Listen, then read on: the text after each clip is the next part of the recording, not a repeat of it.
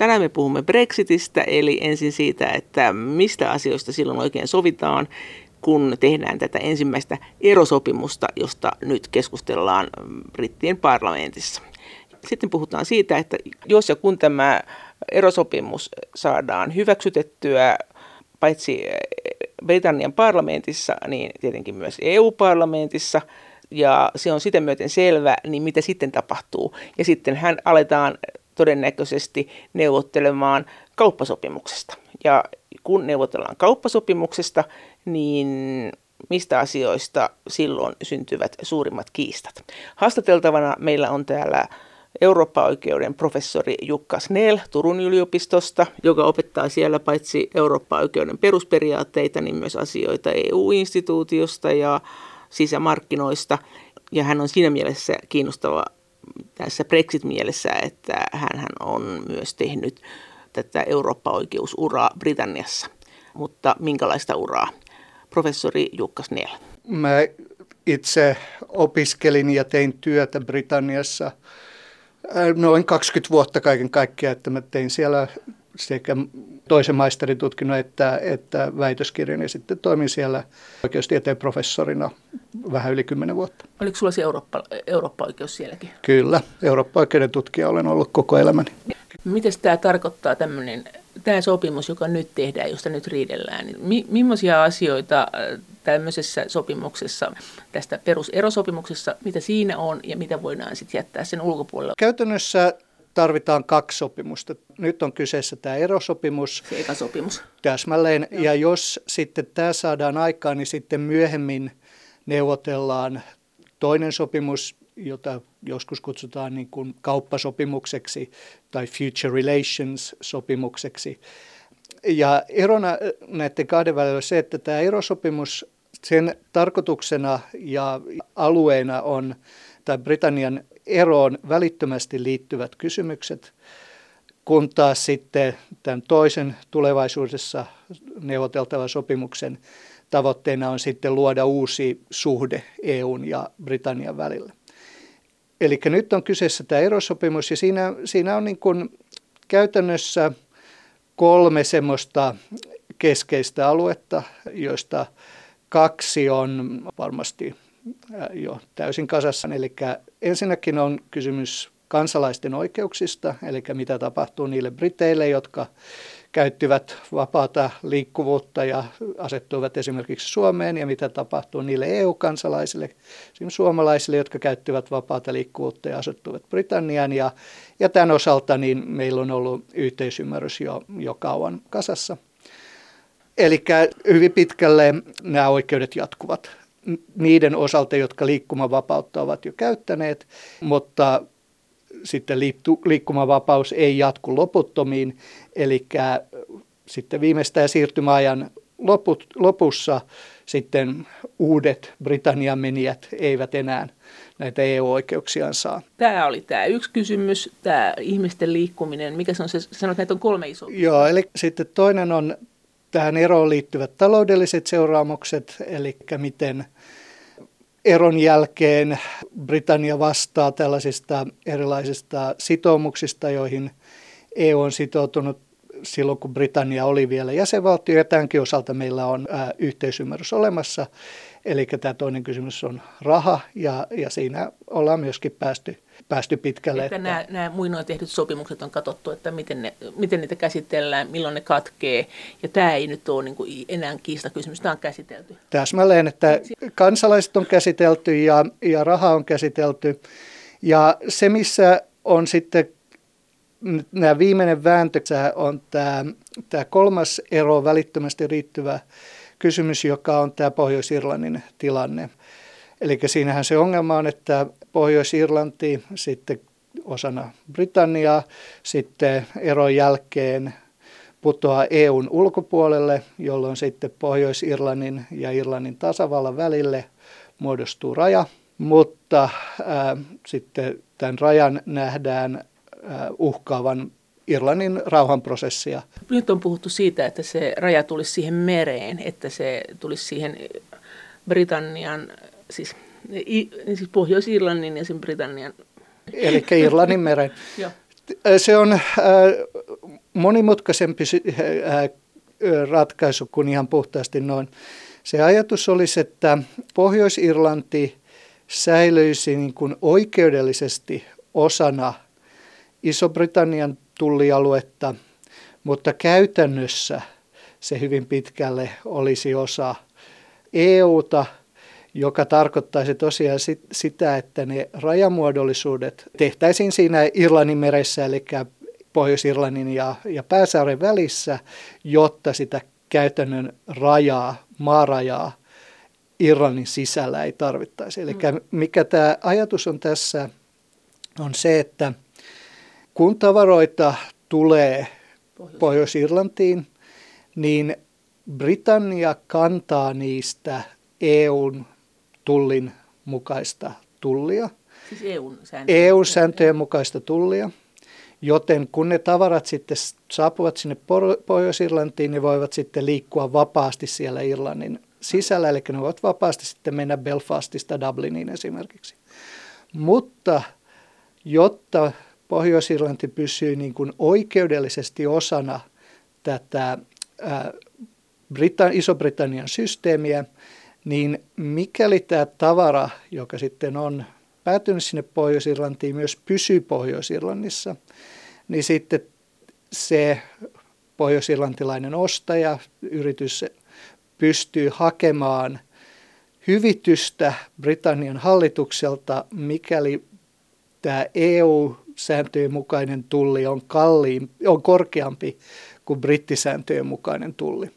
Eli tässä on ajatuksena tämmöinen, että tavarat pystyvät liikkumaan vapaasti Irlannin saaren sisällä, mutta saman aikaan pohjoisirlantilaiset pystyvät hyötymään niistä mahdollisista kauppasopimuksista, joita Britannia ehkä tulevaisuudessa sitten tulee solmimaan esimerkiksi Amerikan kanssa ja joissa sitten saattaa olla alhaisemmat tulimaksut kuin ää, mitä EUn tullikoodin mukaan vaaditaan. Eli tämä on vähän samanlainen, mutta tosi tietenkin ihan erilainen systeemi kuin mikä Turkilla on. Eikö Turkilla ole EUn kanssa samanlaiset tullit ja sitten kaikki, ne ei ole, ne ei ole niin kuin kauppaliitossa ja ne ei tietenkään ole EUssa, että ne on tulliliitossa. Että tavallaan niin kuin Pohjois-Irlanti olisi sitten tulliliitossa EUn kanssa ja, ja kysymys olisi vain tullista, mutta se ei olisi kauppaliitto, eikö niin?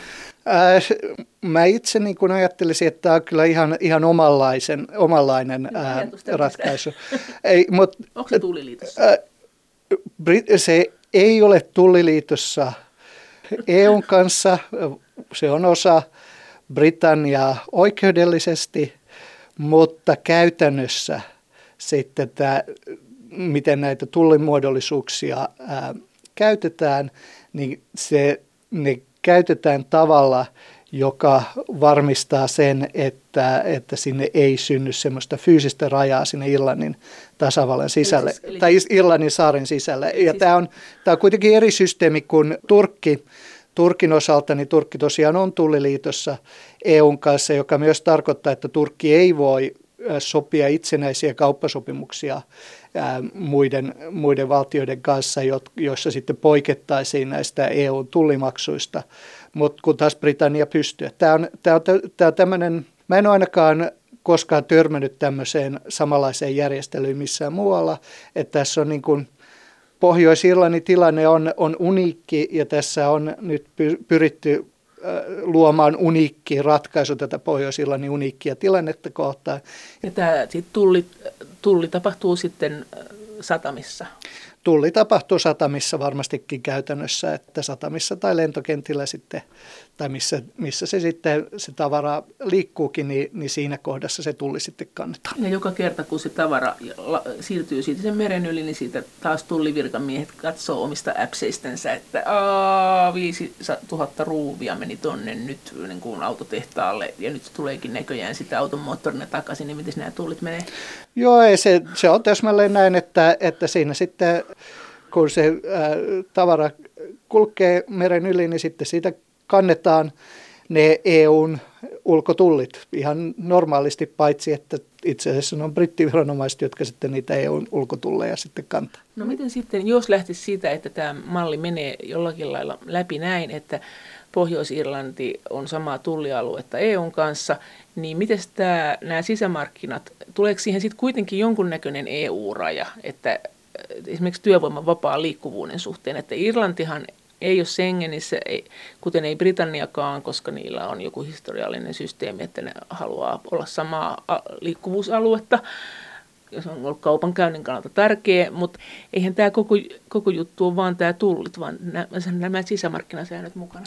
Joo, käytännössä ihmisten vapaa liikkuvuus ei äh, ole se keskeinen ongelma, äh, koska tosiaan sekä Britannia että Irlanti on Schengenin ulkopuolella ja heidän välillään on tämmöinen vapaa liikkuvuuden alue. Sen osalta tällaisia varsinaisia isompia ongelmia tuskin on, joskin tietysti aina kuka tietää mitä ongelmia, ongelmia sitten putkahtaa. Mutta tosiaan tässä tavaroiden osalta niin on kahden sorttisia, kahdenlaisia sääntöjä. Toisaalta nämä tullisäännöt, joista me nyt ollaan keskusteltu, ja toisaalta sitten sitten muut säännöt esimerkiksi, jotka, kulkee, jotka koskee tavaroiden, sanotaan turvallisuutta, jotka koskee esimerkiksi eläin, eläinten suojelua, eläin- ja kasvitauteja ja niin edelleen. Elintarvikkeiden laatuvaatimukset aika kovia. Täsmälleen. Kaikki, kaikki tavaroiden, äh, tavaroiden sisältöä ja turvallisuutta koskevat säännöt. Ja näiden osalta niin, äh, niin Britannia on jo myöntynyt siihen, että, että Irlannin osalta sekä teollisuustuotteiden että sitten kasvi- ja maat, äh, eläin- ja maataloustuotteiden osalta niin äh, Pohjois-Irlannissa noudatetaan EUn sääntöjä. Kun tämä sopimus Brexitistä on saatu tehtyä, niin sen jälkeen alkavat neuvottelut kauppasopimuksesta EUn ja Britannian välillä, mutta mistä asioista näissä neuvotteluissa on odotettavissa suurimmat riidat? Eurooppa-oikeuden professori Jukka Snell Turun yliopistosta. Riidosta on vaikea sanoa, mutta tämä tulee olemaan todella yksityiskohtainen ja todella monimutkainen äh, systeemi, niin kuin nämä kauppasopimukset usein on, että silloin puhutaan sadoista sivuista tiukkaa säästekstiä. Se, missä tulee olemaan se semmoinen jännite on se, että missä määrin Britannia on valmis noudattamaan tätä EUn taloudellista mallia senkin jälkeen, kun se lähtee EUsta. Eli jos tämä EUn taloudellisena mallina ajattelee, että siihen sisältyy esimerkiksi korkea ympäristön suojelun taso, työntekijöiden oikeudet, kilpailupolitiikka, johon liittyy myös valtion tukien kielto, veronkanto ja niin edelleen. EU-ssa aika korkea regulaation taso, globaalilla mittapuulla aika korkea verotus, aika korkea ympäristön suojelu, aika korkea kuluttajan suoja ja niin edelleen. Ja tietysti juuri nyt tämä pätee niin kuin hyvin pitkälle myös Britanniaan. Mutta jos Britannia, ja, ja niin kauan kuin Britanniassa tällainen taloudellisen toiminnan peruskehikko jatkuu tämmöisenä EU-maisena, niin silloin EU on valmis lähtemään sitten hyvin pitkälle menevään kauppasopimukseen Britannian kanssa. Mutta jos Britannia lähtee sitten siitä, niin kuin jo konservatiivipuolueen taholta on väläytelty, että se haluaa uudistaa kokonaan taloudellisen mallinsa paljon äh, vähemmän säädeltyyn suuntaan, jossa verot leikataan ja leikataan ehkä ympäristösuojelusta ja kuluttajan suojasta ja sääntelystä yleensäkin. Ja, ja silloin EUlla sitten on paljon vähemmän halukkuutta lähteä tämmöiseen kattavaan kauppasopimukseen Britannian kanssa, koska silloin se pelko on, että Britannia sitten tulee tämmöiseksi, usein puhutaan dumppauksesta, että firmat, jotka haluavat välttää sanotaan korkeaa ympäristösäätelyä, sitten menevät Britanniaan ja valmistavat tavaransa siellä ja sitten myyvät EUn alueelle. Ja sama tietysti pätee muunkin sääntely, että, että sitten jos Britannia lähtee tämmöisen paljon kevyemmän säänteltyyn malliin, niin sitten EUn on paljon vaikeampi hyväksyä pitkälle menevää taloudellista yhteistyötä Britannian kanssa, että sitten se jää, jää semmoiseksi etäisemmäksi se Britannian ja EUn välinen taloudellinen suhde. Mutta nythän, me, nythän oli tässä alussa, jos sanot, että nämä on saatu nämä raha-asiat sovittua, ihmisten liikkuvuudet on saatu sovittua, että nämä ei ollut kauhean vaikea, tämä Irlanti on ollut vaikea. Ja jos tämä nyt saadaan sovittua Siis miten tämä menee? Onko se niin kuin komissiota on moitittu siitä, että se käyttää aika paljon lakifirmojen palveluita, siis ulkopuolisia, niin itse asiassa tässä on nyt vetänyt joku lakifirma nyt ison siivun, ilmoittanut komissiolle, että Aa, teillä on näköjään tuossa tuollainen tehtävä, me teemme sen. Ei, tämä komissiohan, äh, EU-ssahan nykyään tämä kauppapolitiikka on yhteistä, Joo. mikä tarkoittaa sitä, että Suomi esimerkiksi ei neuvottele omia kauppasopimuksia, vaan komissio neuvottelee ne Suomen puolesta ja, ja koko EUn puolesta siis. Ja tätä on nyt jatkunut jo vuosikymmeniä, joten ja tässä EU tunnetaan erityisen tehokkaana ja kovana neuvottelijana, että, että tämä, tämä on niin kuin, ei tietysti nyt ihan arkipäivä, että Brexit on omanlainen sopimuksensa, mutta, mutta tämmöinen, tällaisten sopimusten neuvotteleminen, niin tämä, tämä ei ole niin kuin EUlle mitään uutta, vaan, vaan tämä on, tämä on sitä, mitä EU on tehnyt ja missä, missä siellä, sieltä kyllä löytyy rautasta osaamista. Tietysti Britannian osalta täytyy myöskin sanoa, että Britannian virkakoneisto on, on myöskin erittäin tehokas ja lahjakas. Siellä on ollut hankaluutena se, että se poliittinen päätöksenteko on ollut vaikeaa, koska poliittinen systeemi ei ole niin kuin helposti päässyt yhteisymmärrykseen vieläkään. Ei ole yhteisymmärrystä siitä, että mitä Britannia itse asiassa täsmälleen haluaa mutta se, se, niin kuin se virkakoneiston ammattitaito, niin se on erittäin kovaa luokkaa, että, että siellä molemmilla puolilla on, niin kuin, on kyllä kovat ammattilaiset näitä asioita neuvottelemassa. Ja EU hyvin yllättävästi, hyvin nopeasti pystyi päättämään, mitä EU halusi. Eli kun me pelättiin etukäteen, että nämä 27 EU-jäsenvaltiota, ne riitelee ja ne ei pääse yhteisymmärrykseen, niin ne itse asiassa pääsi hyvin nopeasti yhteisymmärrykseen siitä, että mitkä on ne EU-neuvottelutavoitteet. Se nimenomaan tämä, tämä että kansalaisia suojellaan, että Britannia, ää, maksaa Britannia maksaa maksunsa ja että Pohjois-Irlannin kysymys saadaan järjestettyä. Että nämä olivat nämä keskeiset. Näiden osalta tosiaan niin 27 jäsenvaltiota, eli EU nopeasti pääsi yhteisymmärrykseen ja se ongelma enemmän ollut Britannian sisällä, että siellä on ollut niin kuin hyvin vahvoja eroavaisuuksia ja, ja puolueiden välillä ja puolueiden sisällä myöskin siitä, että, että minkälainen ero halutaan. Miten ne on ollut ne vaihtoehdot? Mitkä siellä on ollut ne? Siitä on Britannian sisällä käyty pitkään jo keskustelua. Se, ehkä se keskeinen hetki oli, kun varsin aikaisessa vaiheessa Theresa Mayn hallitus löi lukkoon sellaisia tiettyjä, se kutsutaan punaisiksi viivoiksi, jotka tavallaan niin kuin, loivat semmoisen pohjan aika, semmoiselle aika tiukalle erolle. Eli kun alun perin oli ollut puhetta siitä, että ehkä Britannia voisi liittyä esimerkiksi Euroopan talousalueeseen tai pysyä sisämarkkinoiden jäsenenä tai vastaavaa, niin, niin Theresa Mayn hallituksen johdolla sitten Britannia konservatiivipuolue ja se, sen hetkinen hallitus päätti, että, että ei, että tällaiseen ei haluta, koska halutaan esimerkiksi, että Britannialla on mahdollisuus sitten omaan itsenäiseen kauppapolitiikkaan. Eli se oli tavallaan se, jossa Britannia niin kuin ensiksi pyrki luomaan sen, sen oman käsityksensä. Ja se oli, se oli ehkä sikäli niin kuin jälkiviisaasti ongelmallista, että siinä konservatiivihallitus, Theresa Mayn hallitus, päätti, mitä se haluaa. Asiasta juurikaan kenenkään mun kanssa puhumatta, eli tässä ei ollut, ei ollut mitään yritystä luoda tämmöistä koko Britannian sisäistä yhteisymmärrystä, että ei ollut mitään yritystä neuvotella Labourin kanssa tai neuvotella liberaalidemokraattien kanssa ja, ja pyrkiä luomaan tämmöistä kansallista yhteisymmärrystä siitä, minkälainen Brexit pitäisi tulla, mm. vaan, vaan siinä oli tämmöinen, että konservatiivit olivat vallassa ja heillä oli enemmistö ja he sitten sääntelevät tämän eron.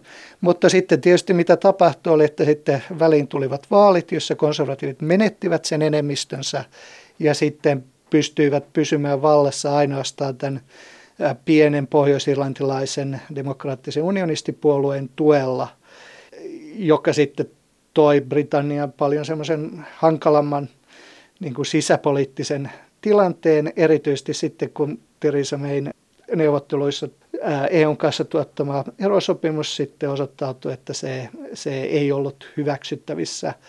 Konservatiivien sisäiselle niin kuin Brexit-äärilaidalle, joka halusi kove, vielä kovempaa Brexittiä, eikä tälle demokraattiselle unionistipuolueelle. Eurooppa-oikeuden professori Jukka Snell Turun yliopistosta. Miten sä sanoit, että, että, että, että se Teressa Main, se, tavallaan se etsikkoaika meni siihen, että ne oli sitä mieltä, että ne ei halua sitä Norjan mallia, eli etäjäsenyyttä, eli otetaan kaikki EU-säännöt, mutta pysytään sisämarkkinoilla, mutta ei päästä määrittämään näitä sääntöjä hassasko ne todella aikaa tämmöiseen? Voisi kuvitella, että jos nyt kerran EU-sta eroon päästään, niin eikä nyt voi haluta olla EU-ssa niin kuin entistä huonommilla ehdoilla. No siinä tietysti on, ongelma on se, että taloudellisesti kun EU-sta erotaan, niin sitten kaikki vaihtoehdot on huonoja. Kauanko siinä meni, että ne tuli tähän tulokseen, että he ei halua sitä Norjan mallia? Eli se tuli, se tuli kohtuullisen nopeasti siinä, että siinä meni, äh, mä en nyt muista niitä tarkkoja niitä aikatauluja, mutta siinä meni, meni muutama kuukausi sen eroilmoituksen jälkeen, josta sit, joka sitten niin kuin toi meille tietynlaisen näkemyksen siitä, että mikä, mihin Brit, mikä oli niin kuin Britannian hallituksen kanta, mutta sitten se ongelma tosiaan oli, että se hallituksen kanta – ja se, se parlamentin kanta sitten lähtivät, lähtivät erä, erkaantumaan. No mitä, mitä siinä olisi ollut, kun sä sanoit, että olisi pitänyt kysyä muitakin mielipiteitä? Ensinnäkin, että olisiko siellä kuinka moni niin kuin, koko kansasta tai koko parlamentista halunnut sitä Norjan mallia, että oliko se koskaan oikein vakavasti niin kuin otettavana vaihtoehtona. Ja kun sä sanoit, että muusta ei keskusteltu, niin mistä muusta olisi pitänyt keskustella? Kansanäänestyksessähän oli se kysymys ainoastaan äh, jäsenyys tai ero. Ja sitä eroa ei millään tavalla lähdetty määrittämään. Ja, ja siinä se eropuoli ei edes ei missään tapauksessa halunnut lähteä sitä määrittelemään sen kansanäänestyksen aikana, koska se olisi osoittautunut hyvin vaikeaksi ja, ja oli niin kuin heille taktisesti hyvä, että he vaan lupasivat eroa ilman, että he joutuivat millään tavalla ää, niin kuin määrittelemään, mitä se itse asiassa tarkoittaakaan. Mutta sitten, sitten tietysti tulee esiin se, että, että nyt on tämä ero ja se on 52 prosenttia sen puolesta ja 48 prosenttia sitä vastaan, joten se marginaali ei ollut hirveän iso.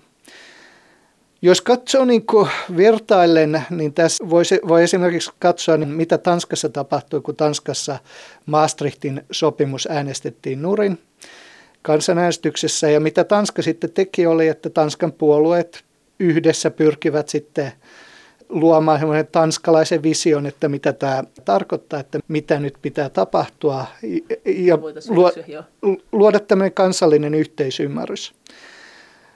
Ja sitten, äänetti, ja sitten sen kansallisen yhteisymmärryksen mukaisesti tehtiin muutoksia ja sitten äänestettiin sen puolesta ja sitten Tanskassa, Tanskassa hyväksyttiin sitten toisessa kansanäänestyksessä. Britanniassa niin kuin ei ollut hirveästi yritystä luoda mitään tämmöistä kansallista yhteisymmärrystä, joka olisi niin kuin pyrkinyt toisaalta kunnioittamaan sitä, että kansan enemmistö äänesti eron puolesta, mutta toisaalta myöskin kunnioittamaan sitä, että se prosentti ei ollut hirvittävän, se, että 48 prosenttia oli toista mieltä. Eli ehkä luomaan sellaista jonkinlaista kompromissia, jossa Britannia kyllä lähtee EUsta, mutta, mutta tavalla, joka edelleen pitää niin kuin hyvin pitkälle menevät suhteet EUn kanssa. Et ei ollut yritystä luoda tämmöistä kansallista yhteisymmärrystä, vaan se oli hyvin pitkälle se, että konservatiivihallituksella oli enemmistö ja oli tietty visio ja sillä mentiin sen sijaan. Eli se oli tavallaan konservatiivien sisäinen visio siitä, että minkälainen ero halutaan. Eli ja, aika kova Brexit heillä oli. Joo, se oli, se oli heti siinä, siinä alussa niin kuin luotiin sellaisia punaisia viivoja sinne, jotka hyvin nopeasti sulki. Mitkä punaiset viivat sinne tuli? Mitkä, mitkä olisi voinut ja mitä EU olisi voinut ottaa? No, esimerkiksi just se, että lähdettiin siitä, että henkilöiden vapaa liikkuvuuden täytyy loppua. Ja lähdettiin siitä, että Britannian täytyy pystyä tekemään omat kauppasopimuksensa ulkopuolisten valtioiden kanssa. Ja, ja nämä heti sitten tarkoitti sitä, että Britannia on sitten ulkona sisämarkkinoilta ja myöskin ulkona tulliliitosta. Että sisämarkkinoilla on nämä neljä vapautta. Jos Britannia ei ole valmis hyväksymään henkilöiden vapaata liikkuvuutta, niin sitten se ei voi olla sisämarkkinoilla. Tulliliitto taas vaatii, tar- tarkoittaa sitä, että, että sitten ei voi olla itsenäistä kauppapolitiikkaa, joten kun, Britannia, kun hallitus päätti, että halutaan, että on itsenäinen kauppapolitiikka, niin siinä sitten välittömästi päätettiin, että, että sitten ollaan, ollaan EUn tulliliiton ulkopuolella. Eli nämä niin kuin aika aikaisessa vaiheessa lukkoon lyödyt rajat niin kuin konservatiivipuolueen sisällä – ilman yritystä luoda sellaista kansallista yhteisymmärrystä, että mitä tämä ero nyt tarkoittaa. Miksi sitten tosiaan menty tähän Turkin malliin sitten Britannian kanssa, että olisi pysytty samana, puhuttiinko siitä, että olisi oltu samaa tulliliittoa, tai sitten assosiaatiosopimus, että jos me nyt tehdään Merkosuurmaiden kanssa jonkunnäköinen assosiaatiosopimus, niin se sitä tarkoittaa, että siellä on työvoiman vapaa liikkuvuus, että tässähän olisi välimuotoja. Joo, täsmälleen, mutta esimerkiksi se tulliliitto, se, että Britannia päätti, että, tai konservatiivihallitus äh, Theresa Mayn johdolla päätti, että se haluaa itsenäisen kauppapolitiikan, niin se teki tulliliitosta mahdottoman. Miten se kärkäsi sillä itsenäisellä kauppapolitiikalla? Että mikä siellä oli se, se, se suuri kala, mitä se pyydysti? Äh, toi, toi on hyvä kysymys se, äh, koska se semmoinen poliittinen toive on, että, että, että sitten kun Britannia on EUn EUn sisämarkkinoiden ulkopuolella ja EUn tulliliiton ulkopuolella, niin tästä on tietysti äh, negatiivisia taloudellisia ää, niin kuin seurauksia Britannialle. Mutta sitten se toive on, että Britannia voi niin kuin itsenäisesti sitten neuvotella kauppasopimuksia USAn kanssa ja Intian kanssa ja Kiinan kanssa ja kenen kanssa tahansa, ja että näillä kauppasop- itsenäisesti neuvotelluilla kauppasopimuksilla sitten tulee, että, että niistä tulee taloudellista etua. Kukaan asiaa tutkinut ei usko, että tämmöisillä kauppasopimuksilla päästään lähellekään yhtä hyviin taloudellisiin lopputuloksiin niin kuin parhaissa mahdollisissa tapauksissakaan kuin EU-jäsenyydellä. Mutta se on semmoinen niin kuin slogani, että, että okei, että me jätetään sisämarkkinat, mutta me sitten itsenäisesti tehdään omaa kauppapolitiikkaa nousevien talouksien kanssa. No voisiko ne tehdä sitten niin, että ne peruuttaisi hieman? Että voisiko EU suostua siihen, että olisi sama tulliliitto, mutta ei tota, olla sisämarkkinoilla, jolloin nämä liikkumisvapaudet olisi pienemmät ja sitten tietysti osa sääntelystäkin jäisi tietenkin pois, kun ei ole sisämarkkinoita eikä sisämarkkinoilla nyt varmaan hirveän helposti voi ollakaan, jos ei siitä ota koko pakettia. Mutta siis pelkällä tulliliitolla Joo, tulliliitto olisi varmasti ollut mahdollinen. Niin kuin, EUllekin. Ä, joo, Turkin mallin sorttinen ä, tyyppinen... Äm, tai assosiaatio, eikö ne assosiaatiomaillakin ole tulliliittoja? Ei, ei välttämättä, että, että, että Turkki, Turkki on se, niin kuin, se paras esimerkki varmaan siitä, että, että on tulliliitto, mutta ei ole siellä, tota, siellä ää, niin kuin sisämarkkinoilla tämä olisi varmaan ollut niin kuin EUlle ihan mahdollinen, mutta, mutta Britannia vain jo hyvin aikaisessa vaiheessa niin kuin tämän kokonaan, ja, kokonaan teki mahdottomaksi. Ja tämä on se suuri kysymys tavallaan tässä, jos ajatellaan sitä niin kuin sun silmin, että miksi ne ei sitä todennäköisesti, että miksi ne ei sitä tehnyt, että mikä se poliittinen, konservatiivit sentään tuntee rahan luulisi, tai bisnekset on varmaan kiinnostuneita näistä asioista, tai siis puhuvat paljon, niin mikä siinä oli se, Sä sanoit, että ne halusi tehdä niitä sopimuksia, mutta sitten sä sanot nyt, että ei se ole kovin helppoa, tuskin siinä hirveästi voittaa, jos ei sitten tietenkin lähde raasti ehkä siitä, että sitten me vaan dumpataan, että sitten me tehdään semmoisia sopimuksia, että mutta eihän sekään, niin kuin se, kyllähän, kyllähän niin kuin Turkissakin on halvempi työvoima ja niin edelleen ja erilaiset ympäristönormit. Että kyllähän olisi voinut dumpata sen tulliliiton sisälläkin. Että mikä se juttu sitten oli sen lisäksi sen kauppasopimusjuttu asian takia, että, siis, että ne halusivat niitä kauppasopimuksia. Että, niin.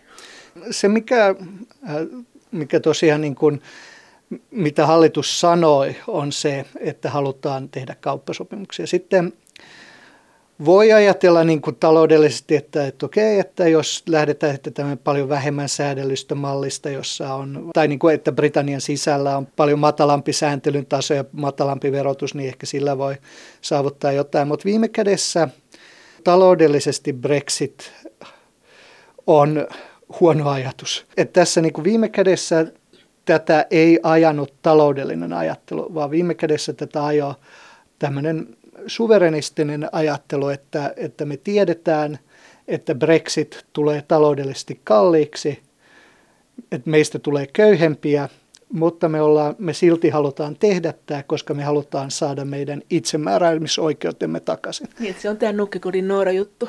Joo, se, se on, me haluamme, että meillä on oikeus tehdä omat virheemme. Et tässä Brexit on tämmöinen arvoprojekti. Se ei ole rationaalinen projekti sillä lailla, että jos sä lähestyt Brexittiä taloudellisen rationaliteetin kautta, niin tiettyjä aivan niin kuin, äh, äh, tämmöisiä marginaalisia tota, ajattelijoita lukunottamatta, niin kaikki on yhtä mieltä siitä, että Brexit tulee taloudellisesti kalliiksi, Britanniasta tulee Brexitin myötä köyhempi. Mutta, Mutta sitten, että, että se tuottaa tämmöisiä arvoja, ennen kaikkea äh, niin kuin palauttaa semmoisen itsemääräämisoikeuden, joka sitten nähdään tai jonka jotkut näkevät sen arvoisena, että, että on ok olla köyhempi, mutta, mutta sitten oman kohtalonsa herra. Eurooppa-oikeuden professori Jukka Snell Turun yliopistosta Miten se noin taloudellisesti, niin olisiko se sitten, jos ajatellaan sitä tulliliittoa ja sitten sitä sisämarkkinoilla olemista, niin minkälainen taloudellinen ero siinä on, että kumpi on edullisempaa ja miten se niin näkisit ne prosentit? Ei niitä kukaan voi tietää, mutta miten näistä arvellaan? Joo, ei, tietysti tästä on niin kuin, ä, aika paljon erilaisia arvioita julkaistu. Se ä, niin kuin perusarvio on se, että mitä lähempi taloudellinen yhteistyö Britannialla on EUn kanssa, niin sitä parempi. Et, että sitä vähemmän vahinkoa syntyy. Mutta siis jos ajatellaan, että se sisämarkkinoilla pitäisi olla EU-jäsen todennäköisesti tai lähes EU-jäsen, niin jos verrataan tätä verrattuna esimerkiksi Brexitiin, niin tämä tuliliitto olisi ihan selvästi ollut joku välimuoto. Joo, eli paras olisi ollut taloudellisesti se, että olisi jatkanut EU-jäsenenä, toiseksi paras se, että olisi liittynyt etaan, kolmanneksi paras se, että olisi sitten ollut tuliliiton jäsen ja sitten siitä mennään sitten alemmas riippuen siitä, että, että, että kuinka pitkälle menevä kauppasopimus saadaan. Jos ei saada, jos ei, nythän ei vielä puhuta kauppasopimuksista mitään, mutta jos meillä olisi tämmöinen jana, tässä on täysjäsenyys, tässä, jos lähdetään siitä, että se on kannattavin, että ollaan sisämarkkinoilla täysjäsenyyden kautta, tai sitten sen, etän, sen Norjan mallin kautta, tai sitten on se tuuliliitto, tai sitten on semmoinen kova Brexit, että ollaan jo aika kovassa vaiheessa, että ei paljon kauppasopimuksia neuvotella. Niin kuinka lähellä se tulliliitto nyt on sitä Numero äh, on mahdoton antaa, että siellä muutama prosenttiyksikkö Menetetään. vähemmän kasvua kuin sisämarkkinoilla. kuin sisämarkkinoilla, mutta kuinka monta prosenttiyksikköä tarke- täsmälleen, niin eri ennustajat on, on eri mieltä. Ja kovalla Brexitillä ollaan, ollaan sitten jälleen muutama prosenttiyksikkö ää, yksikkö köyhempiä. Ja siinä, kun puhutaan kovasta Brexitistä, niin yleensä mitä sillä tarkoitetaan on, että, että ollaan sitten tämän WTO, VTO, eli maailmankauppajärjestön sääntöjen mukaisesti ja että ei ole mitään muuta sopimusta. Jos nyt tämä menee läpi jossain vaiheessa tämä, tämä ero, niin miten sitten kun se jatkuu siitä se, että sittenhän alkaa nämä kauppaneuvottelut, nämä isot kauppaneuvottelut. Niin kun ja jos erosopimus sitten tulee voimaan, niin silloin Britannia ei ole enää EU-jäsen, mutta silloin alkaa tämä siirtymäaika. Ja tämä siirtymäaika jatkuu ainakin vuoden 2020 loppuun. Ja sitä, ja sitä voidaan sitten pidentää. Se tarkoittaa siis mitä? Se tarkoittaa sitä, että siinä siirtymäaikana hyvin vähän muuttuu käytännössä. Eli käytännössä asiat jatkuvat enemmän tai vähemmän niin kuin nyt, kun Britannia edelleen on EUn jäsen. Tavarat liikkuvat, ihmiset liikkuvat, palvelut liikkuvat ja niin edelleen. Ja ajatus on, että tämän siirtymäkauden aikana sitten neuvotellaan tämä kauppasopimus. Eli jos kaikki menee hyvin sutjakkaasti, niin erosopimus ensin, sitten siirtymäaika, siirtymäaikana neuvotellaan kauppasopimus ja sitten kauppasopimus tulee voimaan ja se sitten sääntelee niin kuin EUn ja Britannian tulevaisuuden suhteen. Tämä on tämä, mitä me toivotaan. Tosiaan yle, tai usein tämmöisissä kauppaneuvotteluissa kestää todella pitkään, että mun muistaakseni se on noin seitsemän vuotta se semmoinen normi EU-neuvotteluille. Mutta tietysti tässä niin kun Britannian kanssa käytävissä neuvotteluissa lähtöasetelma on hyvin eri, erilainen kuin jossain Mercosurin neuvotteluissa, koska tässä se lähtöasetelma on, että, että, että Britannian ja EU-säännöt ovat samat, kun taas muissa kauppaneuvotteluissa lähtöasetelma on aina se, että EUn ja sen toisen kumppanin järjestelmät ovat hyvin erilaiset. Eli teoriassa voi ajatella, että se menee nopeasti. Käytännössä mä luulisin, että siinä tullaan vääntämään kovaa ja tiiviisti, koska, koska siinä ollaan sitten erilaisten kansallisten kaupallisten etujen piirissä, jossa jokaisella jäsenvaltiolla on oma lehmä ojassa, että sanotaan nyt Ranska olisi ehkä ihan tyytyväinen, jos enemmän kansainvälisiä pankkeja sijoittautuisi Pariisiin ja sen takia ei halua välttämättä avata jotain pankkimarkkinoita Britannialle liikaa ja kun taas sitten saksalaiset autovalmistajat varmasti haluavat, että he, heidän autojaan pystytään myymään ilman tulleja Britanniassa tulevaisuudessa. Sitten kalastuksen suhteen tulee äärimmäisen kovat neuvottelut varmasti, jossa hollantilaiset kalastajat miettivät sitä, että, että miten he pystyvät kalastamaan Britannian vesialueilla. Ja näitä on varmasti tuhansia sektoreita – jo, jolla jokaisella on niin kuin omat erityistoiveensa näiden kauppaneuvottelujen suhteen, niin kuin aina. Miten sitä Itä-Euroopassa haluaa? Ne on nyt joutunut nieleen tämän vapaan liikkuvuuden. Mutta miten? Eli Itä-Euroopan kannalta tietysti se, mitä he ovat äh, ennen kaikkea saaneet, on ollut tämä vapaa liikkuvuus, eli se, että, että puolalaiset äh, esimerkiksi ovat pystyneet vapaasti tekemään töitä Britanniassa ja, ja, ja tämä tulee lakkaamaan, että se on, se on selvä siinä. Miten ne voisi haluta? Minkä ne panisi kynnyskysymykseksi? Se voi olla aika turhautuneita nyt. Sitä on vaikea sanoa ja myöskään mä en, mä en niin kuin, että et se varmasti riippuu jokaisesta valtiosta erikseen. Että, että, joka, että se, mitä Puolan teollisuus täsmälleen haluaa, on varmaan eri asia kuin mitä Tsekin teollisuus täsmälleen haluaa. Ja, ja siinä paljon kysymys siitä, että minkälaista poliittista voimaa tietyillä sektoreilla on. Suomi esimerkiksi Suomen osalta niin yksi, mistä Suomi on ollut hirveän huolissaan on se, että Finnairin lennot pystyvät toimimaan mahdollisimman sujuvasti kaukoitään ja että esimerkiksi Britanniasta voidaan sitten tulla Helsingin kautta ja jatkaa sitten Kiinaan tai vastaavaan. Oletko me enemmän huolissamme siitä kuin metsätalouden myyntiluvuista?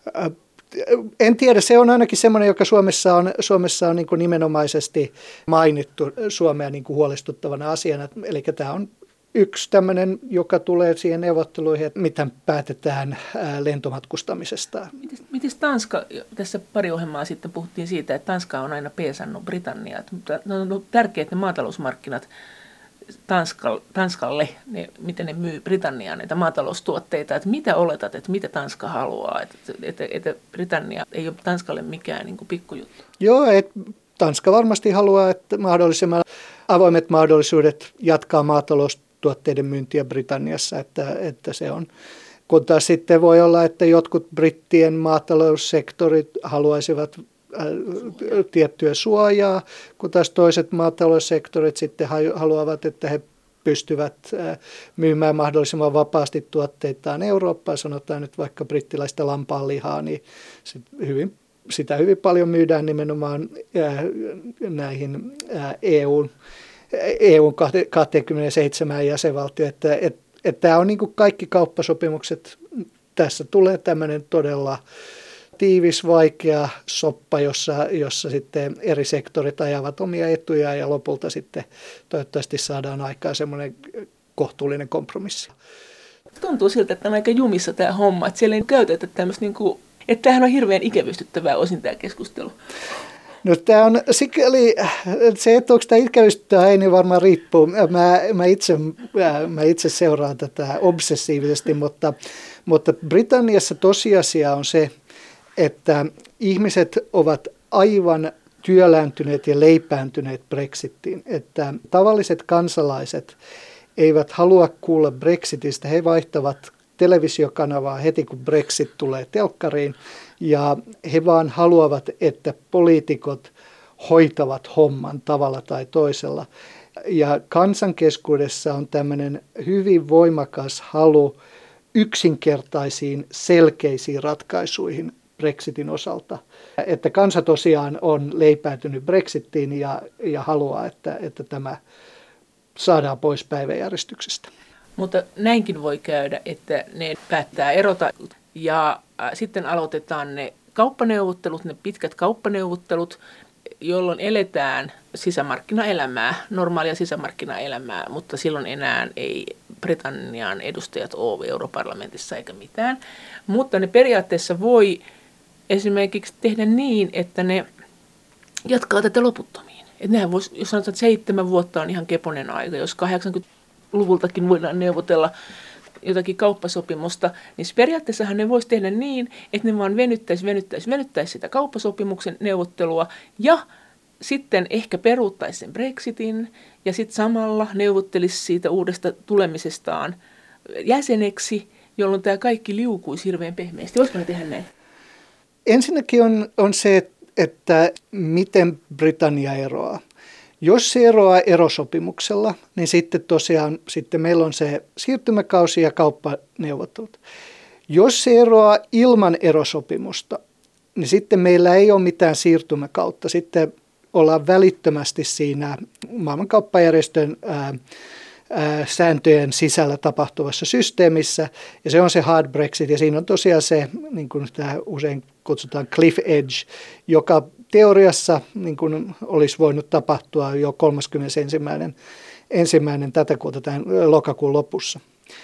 Ähm, jo, ja, ja sitten mitään kauppaneuvotteluja ei lähdetä käymään. EU on tällaisessa tapauksessa EU on sanonut ennen kuin nämä kolme perusasiaa, eli kansalaisten asema, raha ja sitten Pohjois-Irlannin asema on ensin sovittu. Eli jos Britannia lähtee ennen erosopimusta, niin, e, niin siirtymäaikaa ei ole ja EU ei lähde kauppaneuvotteluihin ennen kuin nämä kolme peruserokysymystä on ensin ratkaistu. Jos sitten taas erosopimus tulee, niin sitten tosiaan se siirtymäaika alkaa ja sen aikana lähdetään neuvottelemaan kauppaneuvotteluja. Ja se ainakin siinä, siinä versiossa, joka Teresa May neuvotteli, niin, niin siinä tosiaan se automaattisesti siirtymäaika jatkuu vuoteen 2020 sen loppuun. Sitä voidaan lykätä, mutta vain yhden kerran. Ja, ää, Sitä voidaan, ja tietysti tämä voi muuttua ja, ja voi olla, että että jos näyttää siltä, että kauppaneuvottelut ollaan saamassa aikaan ja kauppasopimus ollaan saamassa aikaan ja ne kauppaneuvottelut edistyvät, niin ei kukaan halua sitten yhtäkkiä tuottaa tällaista isoa katkoa siihen, jossa, jossa yhtäkkiä ensin mennään, mennään VTO-malliin ja sitten palataan tämmöiseen kauppasopimusmalliin. Eli se tosiaan se siirtymäkausi siinä ajatuksena on, että sen aikana kauppaneuvottelut saadaan kuntoon, mutta mä nyt en näkisi, että se ainakaan EUn näkökulmasta on mikään sen suurempi ongelma. Eurooppa-oikeuden professori Jukka Snell Turun yliopistosta, mutta joutuuko ne sen siirtymäajan aikana elämään sisämarkkinaelämää, että jos ne haluaa siitä vapaasta liikkuvuudesta pois, niin ne ei pääse siitä pois EUn sisäisestä työvoiman vapaasta liikkuvuudesta ennen kuin se, ne kauppaneuvottelut on käyty loppuun. Niinkö se on? Äh, to, tosiaan, niin kauan kuin siirtymäaika jatkuu, niin sisämarkkinaelämä jatkuu. Esimerkiksi äh, ihmisten vapaa liikkuvuus jatkuu siihen siirtymäkauden loppuun saakka. No miten suuri ongelma se sitten on, jos ne joutuu menemään VTO, nyt tässä pari viikkoa sitten Pasi Vaaranmaa ulkoministeriöstä sanoi, että VTOssa on nyt ongelmia. Trump Yhdysvallat on kieltäytynyt nimittämästä, siellä on tämmöinen korkein, heidän korkein oikeutensa tavallaan se korkein elin, niin siellä on määräaikaiset jäsenet ja sitten niihin vaaditaan jonkunnäköinen yksimielisyys, ainakin Yhdysvaltojen suostumus, että saadaan valittua uudet. Trump on tota, kieltäytynyt valitsemasta, koska hän on sitä mieltä, että tämä ei toimi reilusti tämä VTO, ja se tarkoittaa käytännössä sitä, että nyt joulukuussa sinne tulee se tilanne, että se on halvaantunut. Se ei, siellä ei ole enää sitä korkeinta valitusoikeutta. Eli kuka tahansa voi rikkoa niitä VTO-säädöksiä ja se ensimmäinen elin se alempi elin voi tosin tuomita, mutta niillä on oikeus vedota siihen ylempään elimeen ja sitten vasta asiat niin kun, on päteviä, kun se ylin elin on sanonut jotakin, on sitten ylintä elintä ei sitten ole, niin sehän tarkoittaa, että siellä on täys kaos, että tämä tulee myös iskemään Britanniaan, vai mitä?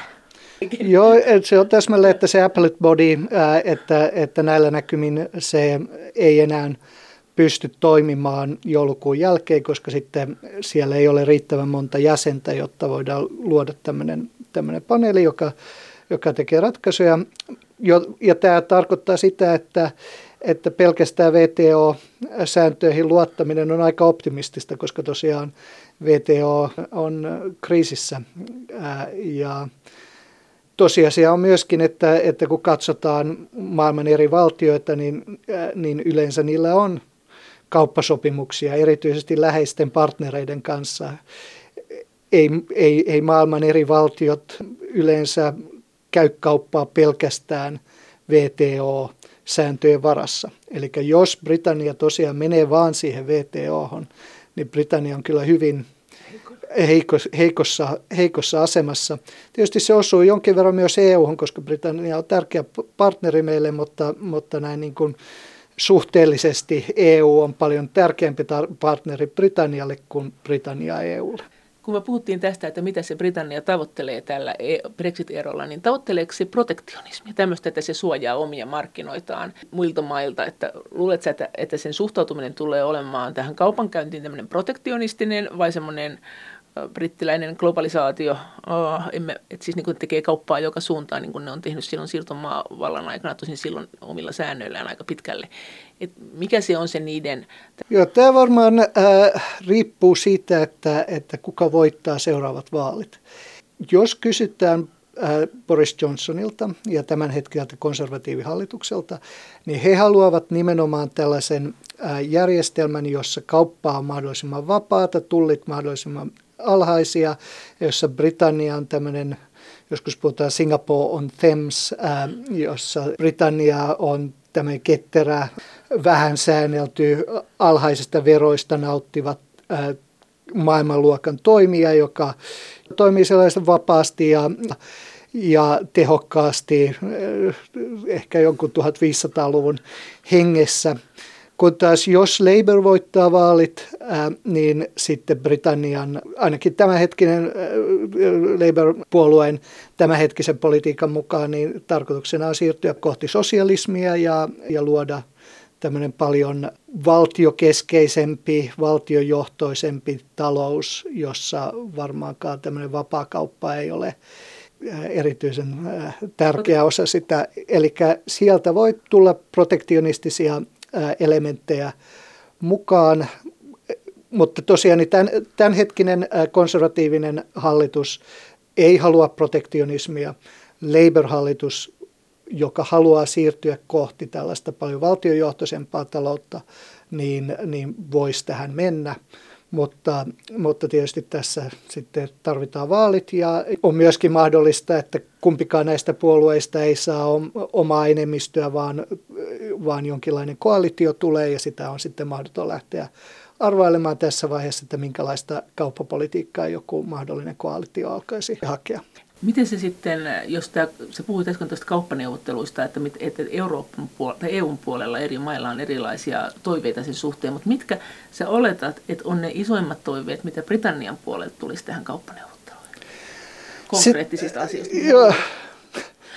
No tietysti se keskeinen, mitä kaikki haluaa, ja joka Boris Johnson jo kauan sitten ilmaisi, että mieluiten haluaisi sekä syödä kakun että, että pitää kakun. Eli Boris Johnsonin hallitus haluaa tilanteen, jossa brittituotteet pääsee mahdollisimman kitkatta EU-markkinoille, kun taas Britannialla on sitten täysi itsenäisyys lähteä tämän matalasti säänneltyyn matalan verotuksen malliin ja pysäyttää henkilöiden vapaa liikkuvuus. Että et, et, tämä on niin kuin mitä Britannia haluaa. Ja, ja tietysti tämä sitten ei ole mitä EU haluaa, mutta, mutta tämä on heidän lähtökohtansa ja EU-lähtökohta varmaan on se niin kuin aika lailla päinvasta. Ja sitten siinä neuvotellaan ja päädytään jonkinlaiseen ää, lopputulokseen, jossa hilavitkuttimilla on 0,3 prosentin tulli, mutta pankeilla on, on tietty mahdollisuus päästä markkinoille ilman equivalence-sääntelyä ja niin edelleen. Mutta siitä, siitä ei ole tavallaan, niin kuin, me ei ole kuultu mitään muuta. Tai se sanoi äsken, että todennäköisesti ne haluaa tuoda sitä laadukasta lampaanlihansa Eurooppaan, mitä he saa ilmeisesti hyvän tuotteen, kun on brittiläistä, ja sitten he haluaa tämä Lontoon pankki on niille iso juttu. Tämä, tämä, ne tekee paljon rahaa, se pal, niin sanottu palvelusektori, ja. se pankki, pankkisektori, mutta mitä muita tämmöisiä suuria paketteja siellä on? Tässä on ollut tämmöinen niin kuin neuvottelujen sekvessointikysymys, eli tässä on EU nimenomaan lähtenyt siitä, että kauppa asioista ei, me ei nyt puhuta mitään. Mutta on kai ne en, ennen kuin, ja tämän takia me ei olla päästy minkäänlaisiin yksityiskohtiin, koska EU nimenomaan lähtee siitä, että ensin solmitaan erosopimus ja sen jälkeen lähdetään kauppaneuvotteluihin, että näitä, näitä ei, ei käydä samanaikaisesti ja näitä ei niin kuin voi sotkea toiseen, joten kun Britannia on yrittänyt puhua Haistella, tästä, jo. niin, niin tota EU on ollut hyvin tiukka, että, että ei ensin erosopimus ja sen jälkeen me sitten puhutaan muista asioista. Tässä tosiaan niin kuin Britannian kannalta siellä varmaan se keskeinen intressi on, on usein ollut tämä finanssipalveluiden intressi. Lontoon City on, on hyvin vahva toimija ja haluaisi pystyä tarjoamaan finanssipalveluita mahdollisimman kitkattomasti EU-markkinoille. Ja sitten esimerkiksi just maataloustuottajien osalta EU-markkinat on aivan keskeinen tietyille, sanotaan lampaalihan tuottajille. Sitten on suuri määrä tämmöisiä erilaisia sektoreita, joissa, joissa EUn, siis 27 jäsenvaltion ja Britannian teollisuudet on kietoutunut hyvin läheisesti yhteen, äh, sanotaan jonkun Airbus-lentokoneiden siipien, moottoreiden valmistamisen osalta, auton osien valmistamisen osalta.